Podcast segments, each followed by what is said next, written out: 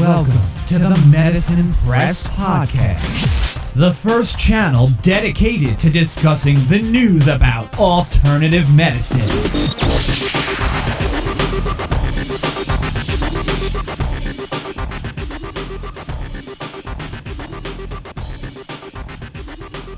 Elektrodenanlagen.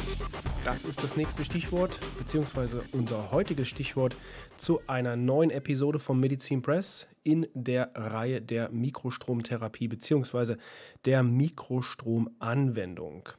Wir haben ja die Reihe von 1 bis 10, Teil 1 mit Einleitung und Terminologie und wir sind heute schon bei Teil 8 und heute geht es um Elektrodenanlagen.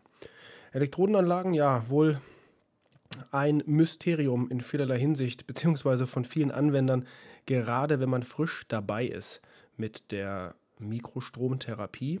Und ich möchte gerne meine heutige Episode möchte ich sehr gerne beginnen mit einem Zitat. Und zwar ein Zitat aus Alice im Wunderland. Und im, ich lese das mal vor. Alice fragt die Katze, würdest du mir bitte sagen, welchen Weg ich einschlagen muss? Das hängt in beträchtlichem Maße davon ab, wohin du gehen willst, antwortet die Katze. Oh, das ist mir ziemlich gleichgültig, sagt Alice. Dann ist es auch einerlei, welchen Weg du einschlägst, meint die Katze. Hauptsache, ich komme irgendwo hin, ergänzt sich Alice.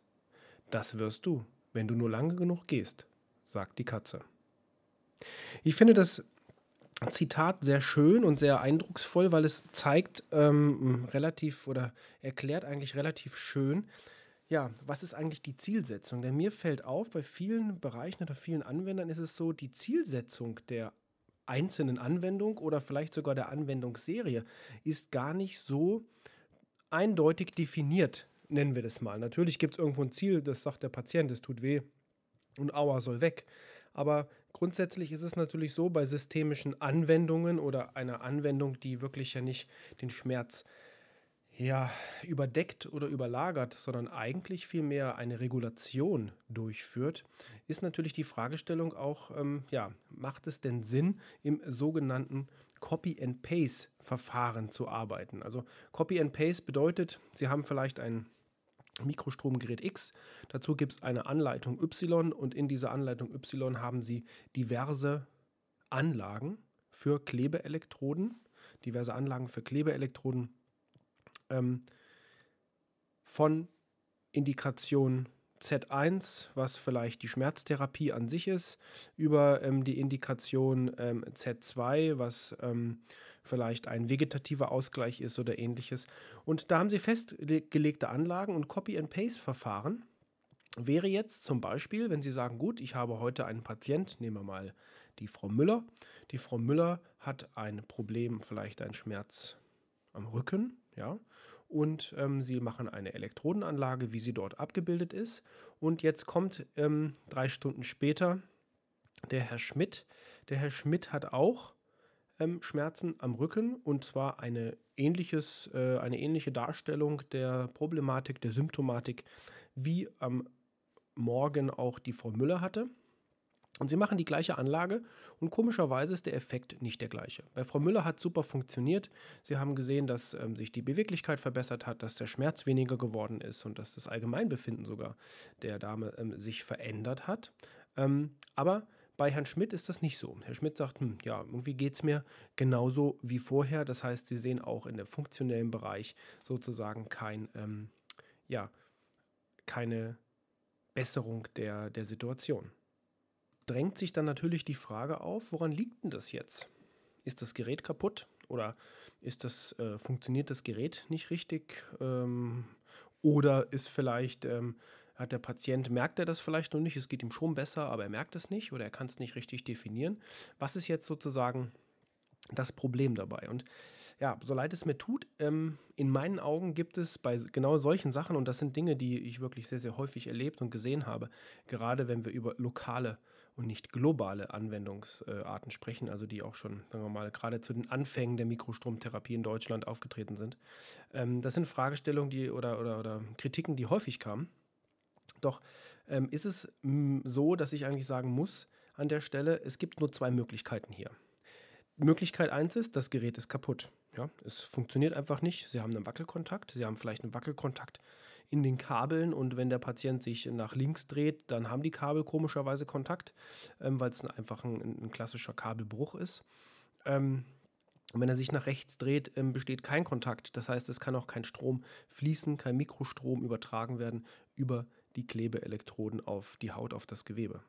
Das ist die Variante oder die Möglichkeit 1, wie so etwas passieren kann.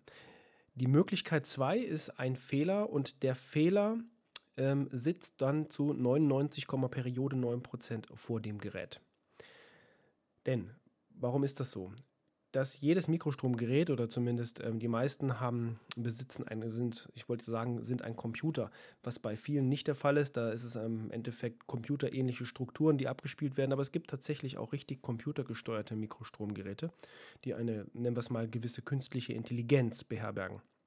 Aber auch hier ist es so, dass ein Computer eigentlich nur Nullen und Einsen kennt und einen vorgegebenen Ablauf, den der Anwender, der also vor dem Gerät sitzt, ähm, einstellt im Gerät oder dem Gerät mitteilt. Und wenn natürlich die Einstellung nicht passend ist zu der Problematik, die sozusagen an den Klebeelektroden angeschlossen ist, dann kann natürlich das Ergebnis nicht so sein, wie man es sich vorstellt. Es ist also ganz klar eine Frage oder eine Problematik der Zielstellung und auch des Durchführens schlussendlich, um zum Ziel zu kommen. Also sind wir hier, wenn Sie so möchten, wenn man es mal ganz ähm, ja, einfach darstellt. Wir sind hier bei einem ganz einfachen Feedback-Modell sozusagen. Also Sie kriegen ein Feedback zurück, es funktioniert nicht, also sollten Sie was ändern.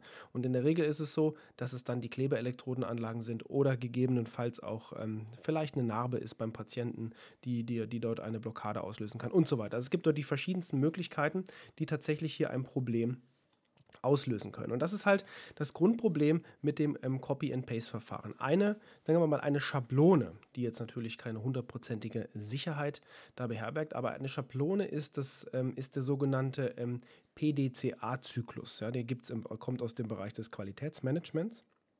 Und der zeigt eigentlich sehr gut, wie man damit umgehen sollte und grundsätzlich erst einmal jede Elektrodenanlage nicht als Dogma zu betrachten, sondern derjenige, der Ihnen die Klebeelektrodenanlage empfiehlt oder vorgibt, ist der Patient bzw. die Problematik oder die Situation des Patienten. Denn es ist ja so, die Patienten sind alle grundlegend unterschiedlich. Ähm, der eine bewegt sich so, der andere so. Da haben wir biomechanische Einflüsse, bei dem anderen sind es vielleicht ähm, ähm, ähm, ähm psychologisch-vegetative Einflüsse. Und das sind alles Dinge, die wir sehr wohl mit der Mikrostromtherapie ähm, behandeln können, unterstützend auch behandeln können, wie auch immer. Aber natürlich darf ich dann meine ja, Systematik oder meine Strategie etwas anpassen.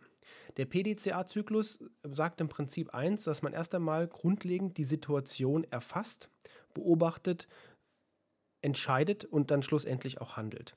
Ähm, hört sich jetzt, wie gesagt, das ist jetzt sehr, sehr ähm, modellhaft. Das ist ja auch ein Modell, was dahinter steckt. Ähm, aber gehen wir mal rein. Erfassende Situation bedeutet also PDCA steht einmal für P für planen, also plane eine Veränderung mit dem Ziel der Verbesserung.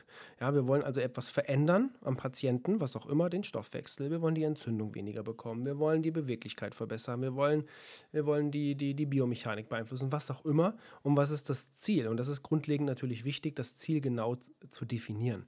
Natürlich kann das Ziel bei einem 85-jährigen Patienten, der Knieschmerzen hat, nicht das gleiche sein wie bei einem 25-jährigen, der Knieschmerzen hat. Und das sind auch wichtige Dinge, die durchaus mit dem Patient erarbeitet werden dürfen. So, sind wir beim D, bei dem Du. Also das ist das Durchführen. Schlussendlich habe ich meinen Plan, den ich mir gesetzt habe. Ja, ähm, zum Thema Planen könnten wir schon alleine einen grundlegenden Podcast oder eine ganze Podcast-Serie machen. Da steckt ja einiges dahinter zu dem P. Aber sind wir jetzt mal beim, beim D, beim Du.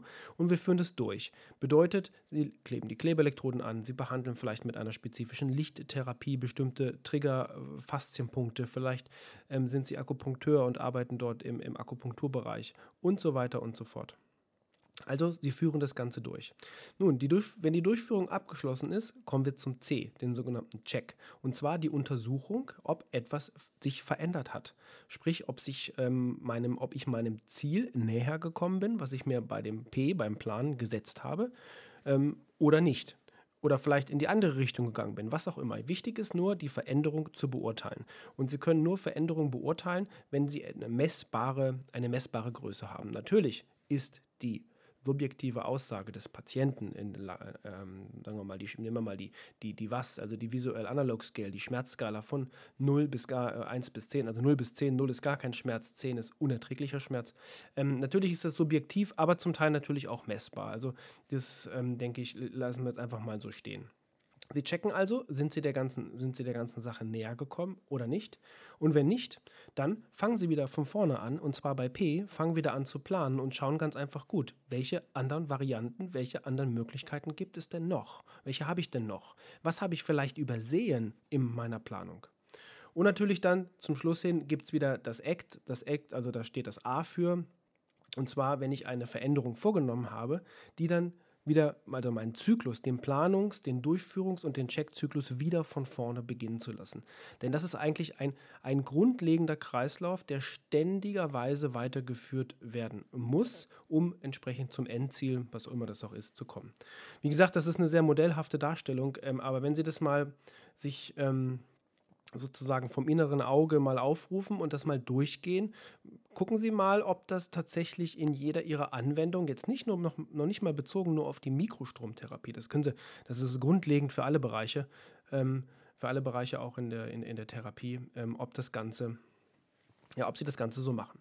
So, gehen wir mal ganz klassisch jetzt mal weg von den, ähm, ja, mehr schon fast philosophischen ähm, ansetzen, sondern gehen wir ganz, äh, ganz klar in die, in die Grundlagen der Therapie. Grundsätzlich ist es so, Ihr Mikrostromgerät ist ausgestattet mit einer Zahl X, 1, 2, 3, also 1 wohl am wenigsten, aber mindestens zwei, in der Regel vier Kanälen. Pro Kanal haben Sie eine Anode, eine Kathode, also sprich zwei Elektroden. Im Schnitt arbeiten Sie also zwischen mit vier bis acht Elektroden. Ganz grundsätzlich ist es eigentlich so, dass die sagen wir mal, in Anführungsstrichen zumindest halbwegs intelligenten Mikrostromgeräte von den Entwicklern so aufgebaut worden sind, dass, das hatten wir aber in der vorhergehenden Folge auch besprochen, die Kanäle technisch getrennt, also optisch, also galvanisch getrennt sind, so heißt es ganz genau. Denn was machen wir denn? Nehmen wir mal das Beispiel eines Knie, einer Knieproblematik, eines Kniegelenks. In der Regel ist es so, wird am Anfang probiert und wir sind natürlich jetzt bei einer wirklich rein symptomatischen Anlage. Ja? Wenn wir jetzt davon ausgehen, das Knie tut weh und ich arbeite am Knie, wie sinnhaft das in einem Therapiekonzept ist, lassen wir jetzt einfach mal dahingestellt. Ja? Gerade bei chronischen Knieschmerzen ist das ähm, sozusagen ja, also sehr in Frage zu stellen, ob es denn einen Sinn macht, so zu arbeiten. Aber gut, es geht erstmal um die Grundsätzlichkeit. Sie nehmen den ersten Kanal Ihres Gerätes und kleben zum Beispiel ähm, eine Elektrode, sagen wir mal, der Patient hat sehr, sehr mittig im Knie, im Knie vielleicht dann im Patellabereich Schmerzen, Patellaspitzensyndrom, was auch immer die Problematik ist. Und somit nehmen Sie eine Elektrode, kleben die ähm, medial und eine Elektrode lateral am Kniegelenk, also rechts und links des Schmerzes. Das heißt, wenn Sie eine Linie ziehen würden von den beiden Elektroden, würde die Linie genau durch den Schmerzpunkt gehen und zwar horizontal. Jetzt nehmen Sie den nächsten Kanal, den zweiten Kanal Ihres äh, Mikrostromgerätes und kleben den aber nun vertikal durch das Schmerzgebiet, also wieder die gedachte Linie dabei. Bedeutet, Sie nehmen eins und kleben das vielleicht auf den Oberschenkel. Vielleicht suchen Sie sich auch schon einen speziellen Punkt dort am Oberschenkel, speziellen Muskel, einen Triggerpunkt, was auch immer. Und sie nehmen die zweite Elektrode, die Kathode, und kleben die zum Beispiel auf das Schienenbein oder an irgendeine wichtige, für das Knie wichtige Struktur an dem Unterschenkel sozusagen. Bedeutet, auch hier würden Sie jetzt eine Linie ziehen, zwischen eine, eine gedachte Linie nehmen zwischen Anode und Kathode, hätten Sie jetzt wiederum einen Kreuzungspunkt genau im Schmerzgebiet. Also eine vertikale Linie des zweiten Kanals und die horizontale Linie mit dem ersten Kanal und beide kreuzen sich haargenau im Schmerzpunkt. Das ist erstmal eine ganz grundsätzlichste Anlage. Viele sagen jetzt vielleicht, die so im, im, im elektrotherapeutischen Bereich ein bisschen bewandert sind, sagen, ja, das ist ja eine klassische Interferenzanlage. Ja, das ist korrekt. Ähm, ist es auch, ähm, wobei wir hier dann in Frage stellen dürfen, ob überhaupt Interferenzen A zwischen den beiden Kanälen, wenn wir jetzt über ein halbwegs intelligentes Mikrostromgerät sprechen, möglich sind durch die galvanische Trennung und ob das gewollt ist. Lassen wir Fragezeichen stehen, und ob das sinnvoll ist.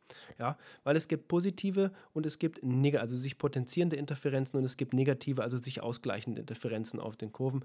Aber das ist, soll jetzt nicht das Thema sein, das möchte ich auch nur in Frage stellen, denn viele glauben, sie arbeiten hier mit Interferenzen, ähm, tun es aber in Wirklichkeit äh, gar nicht. Aber einige ähm, da draußen ähm, ähm ja, propagieren das sogar, dass eine Interferenzanlage das ähm, mit der Mikrostromtherapie wohl bemerkt, ähm, das Allheilmittel ist. Es gibt ja spezielle Interferenztherapie, hierüber spreche ich natürlich jetzt nicht.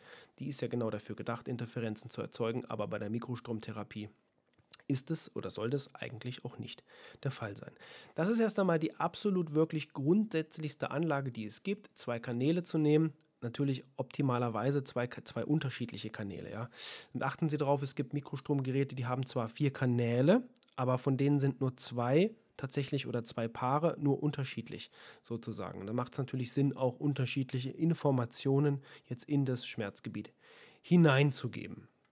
Das sind erstmal so die grundsätzlichen Sachen, also horizontal, vertikal, denn ja, macht natürlich Sinn, vielleicht ähm, muskuläre Anteile eher vertikal zu legen, da natürlich fasziale Verläufe vertikal verlaufen und so weiter. Das sind alles ähm, Dinge, die durchaus wichtig sein äh, wichtig sein können, um erst einmal ein Kreuz im Schmerzgebiet ähm, zu erzeugen.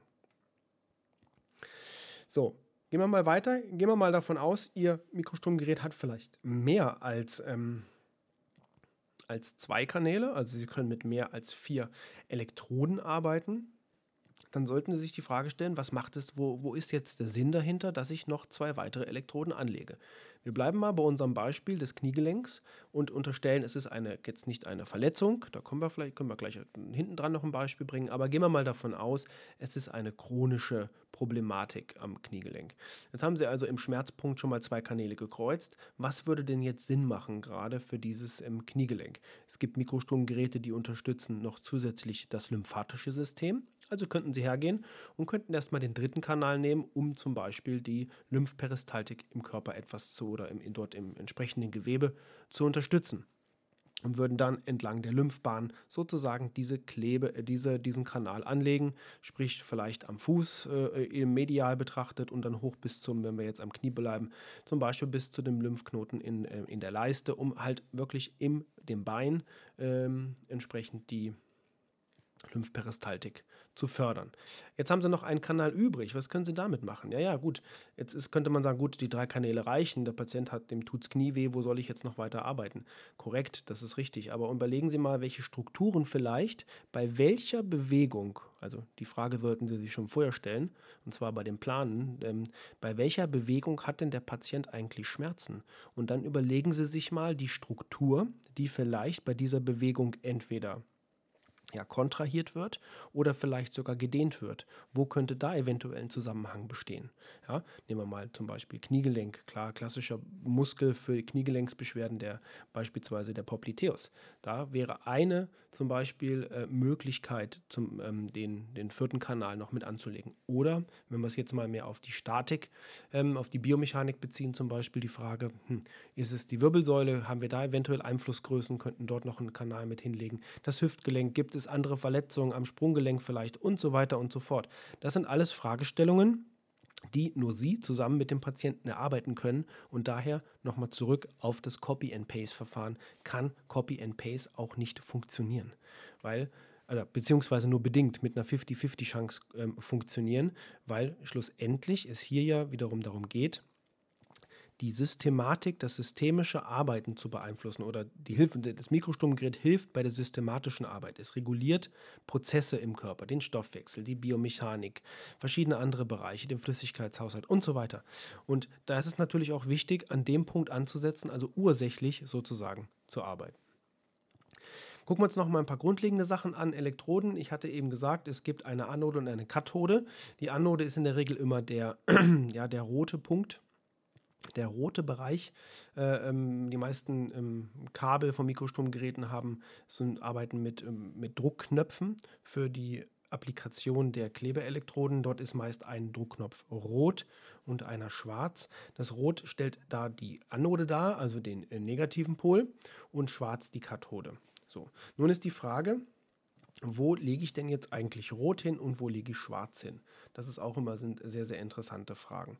Es gibt eine, ein Buch, ein literarisches Werk von Robert O. Becker, ähm, Der Funke des Lebens heißt das in Deutsch, und der hat mal den Menschen sozusagen ähm, ja, wie ein geladenes Gleichstromsystem beschrieben, wo der Mensch dann zur Mitte hin, zum, zum Körperzentrum hin, positiv polarisiert ist und zu den Extremitäten hin negativ.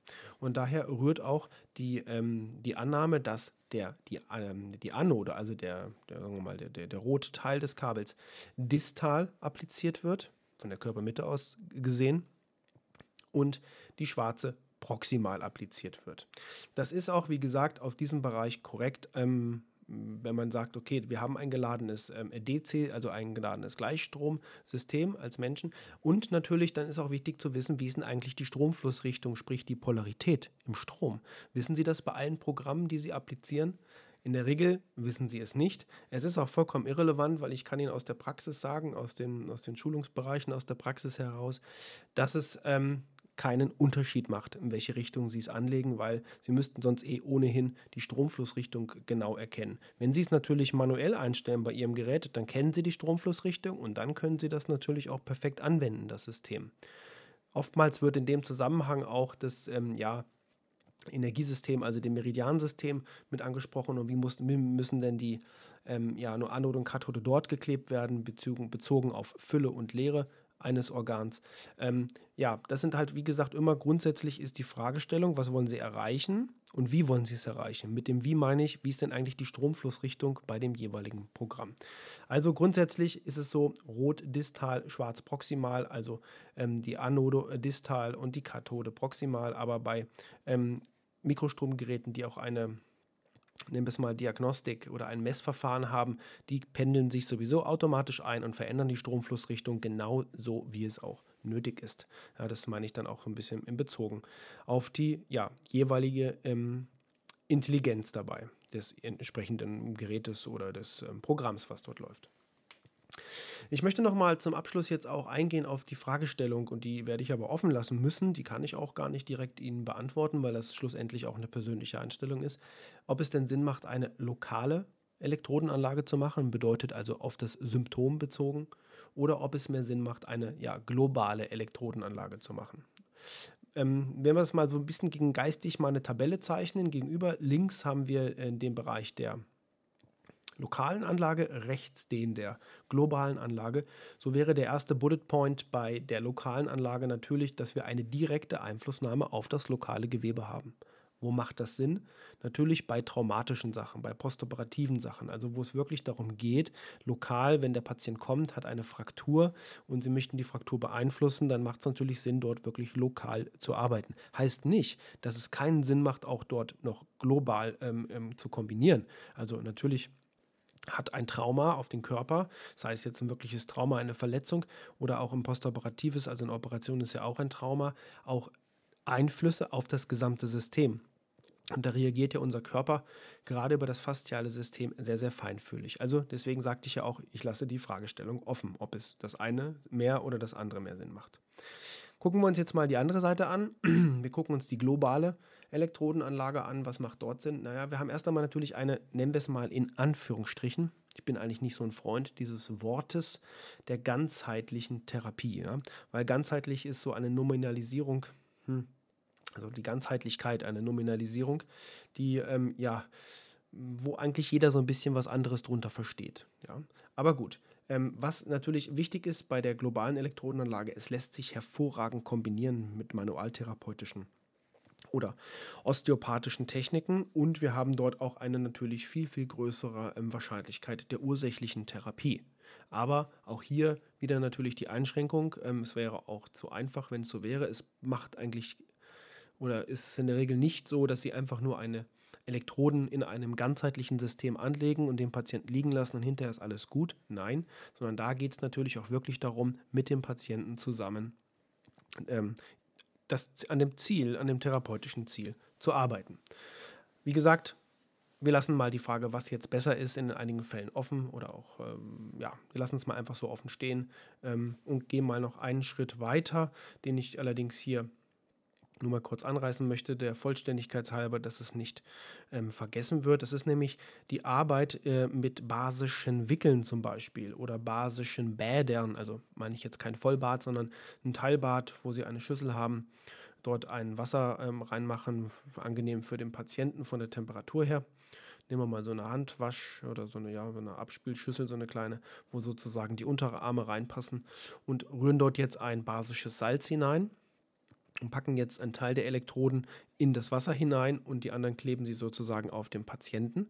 Bedeutet, dass das gesamte Wasser, das gesamte Bad wird eine große Elektrode und das basische Salz sorgt natürlich auch noch gleichzeitig dafür, dass die Leitfähigkeit erst einmal des Stroms im Wasser selbst ähm, sich dramatisch verbessert, aber dass auch gerade Ausleitungs- und Entgiftungsprozesse da sehr stark angeregt werden. Also das ist eine Variante, eine Kombinationsmöglichkeit. Die andere ist natürlich, dass sie wirklich tatsächlich mit klassischen Wickeln arbeiten, auch hier Basenwickeln ähm, arbeiten. Der Patient, der also sozusagen dann ja entweder Ganzkörper, also natürlich wird der Kopf ausgespart, oder auch nur Teilkörperwickel eingewickelt und es werden ein Teil Elektroden in den Wickel hineingepackt und der, äh, die Gegenelektrode wird sozusagen auf die Haut des Patienten geklebt, aber darf nicht mit dem Wickel in Kontakt kommen, weil sonst würde natürlich der basische Wickel leitet elektrischen Strom natürlich genauso hervorragend gut, fast wie das basische Bad, das zuvor genannte. Und wenn ähm, natürlich jetzt Anode und Kathode beide den Wickel berühren, von einem Kanal jeweils jedenfalls, würde der Strom über den Wickel einfach abfließen. Also macht es, ist es wichtig, einen Wickel, äh, eine ein Pol kommt in den Wickel hinein, in der Regel ist das die Anode, der rote, und der andere kommt auf die Haut des Patienten. Bei einem Ganzkörperwickel zum Beispiel Schulterbereich. Ähm, das Ganze könnten Sie noch covern, eventuell mit einer, mit, mit, mit ein bisschen Folie, damit wirklich auch der Wickel nicht an diese Elektrode dann drankommt, damit tatsächlich der gesamte Strom sich erst einmal in dem gesamten Wickel, in dem basisch gut leitenden Salzwickel sich ausbreitet und dann erst auf den Körper, über den Körper zu seinem Gegenpol fließen kann.